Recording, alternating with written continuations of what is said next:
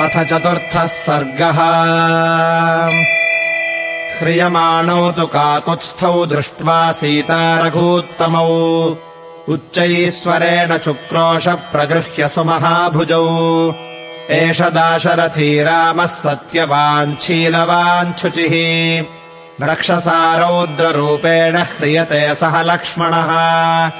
माम् रक्षा भक्षयिष्यन्ति शार्दूलद्वीपिनस्तथा माम् हरोत्सृजकाकुत्स्थौ नमस्ते राक्षसोत्तमा। तस्यास्तद्वचनम् श्रुत्वा वैदेह्या रामलक्ष्मणौ वेगम् प्रचक्रतुर्वीरौ वधे तस्य दुरात्मनः। तस्य रौद्रस्य सौमित्रिः सव्यम् बाहुम् बभञ्जः। रामस्तु दक्षिणम् बाहुम् तरसा तस्य रक्षसः स भग्नबाहुः संविघ्नः पपाताशु विमूर्च्छितः। धरण्याम् मेघसङ्काशो वज्रभिन्न इवाचलः। मुष्टिभिर्बाहुभिः पद्भिः सोदयन्तौ तु राक्षसम्। उद्यम्योद्यम्य चाप्येनम् स्थण्डिले निष्पिपेशतुः स विद्धो बहुभिर्बाणैः खड्गाभ्याम् च परीक्षतः निष्पिष्टो बहुधा भूमौ नममारस राक्षसः तम् प्रेक्ष्य रामः सुभृशमवध्यमचलोपमम्। भयेष्वभयदः श्रीमानिदम् वचनमब्रवीत् तपसा पुरुषव्याघ्रराक्षसोऽयम् न शक्यते। शस्त्रेण युधि निर्जेतुम् राक्षसम् निखनावहे। कुञ्जरस्येव रौद्रस्य राक्षसस्यास्य लक्ष्मण वनेऽस्मिन् सुमहच्छ्वभ्रम् खन्यताम् रौद्रवर्चसः इत्युक्त्वा लक्ष्मणम् रामः प्रदरः खन्यतामिति। तस्थौ विराधमाक्रम्य कण्ठे पादेन वीर्यवान्। तच्छ्रुत्वा राघवेणोक्तम् राक्षसः प्रश्रितम् वचः। इदम् प्रोवाच काकुत्स्थम् विराधः पुरुषर्षभम् हतोऽहम् पुरुषव्याघ्रशक्रतुल्यबलेन वै। मया तु पूर्वम् त्वम् मोहान्न ज्ञातः पुरुषर्षभ। रामस्त्वम् विदितो मया। वैदेही च महाभागा लक्ष्मणश्च महायशाः। अभिशापादहम् घोराम् प्रविष्टो राक्षसीम् तनुम् तुम्बुरुर्नाम गन्धर्वः शप्तो वैश्रवणेन हि प्रसाद्यमानश्च मया सोऽब्रवीन्माम् महायशाः। यदा दाशरथी रामस्त्वाम् वधिष्यति संयुगे तदा प्रकृतिमापन्नो भवान् स्वर्गम् गमिष्यति।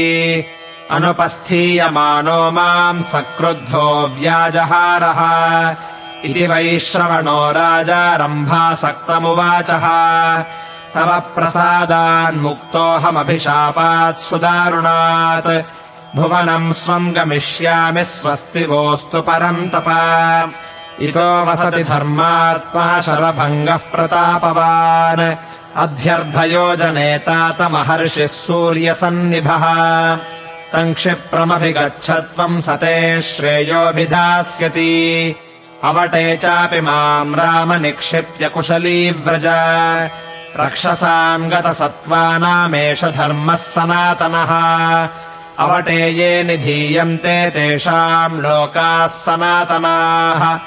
एवमुक्त्वा तु काकुत्स्थम् विराधः शरपीडितः बभूव स्वर्गसम्प्राप्तोऽन्यस्तदेहो महाबलः तच्छ्रुत्वा राघवो वाक्यम् लक्ष्मणम् व्यादिदेशः कुञ्जरस्येव रौद्रस्य राक्षसस्यास्य लक्ष्मण।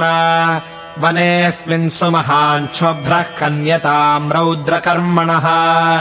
इत्युक्त्वा लक्ष्मणम् रामः प्रदरः खन्यतामिति तस्थौ विराधमाक्रम्य कण्ठे पादेन वीर्यवान्। ततः खनित्रमादाय लक्ष्मणश्वभ्रमुत्तमम् अखनत्पार्श्वतस्तस्य विराधस्य महात्मनः। तम् मुक्तकण्ठमुत्क्षिप्य शङ्कुकर्णम् महास्वनम्। विराधम् प्राक्षिपच्छ्वभ्रेण दन्तम् भैरवस्वनम्। तमाहवेदारुणमाशु विक्रमौ स्थिराबुभौ संयति रामलक्ष्मणौ।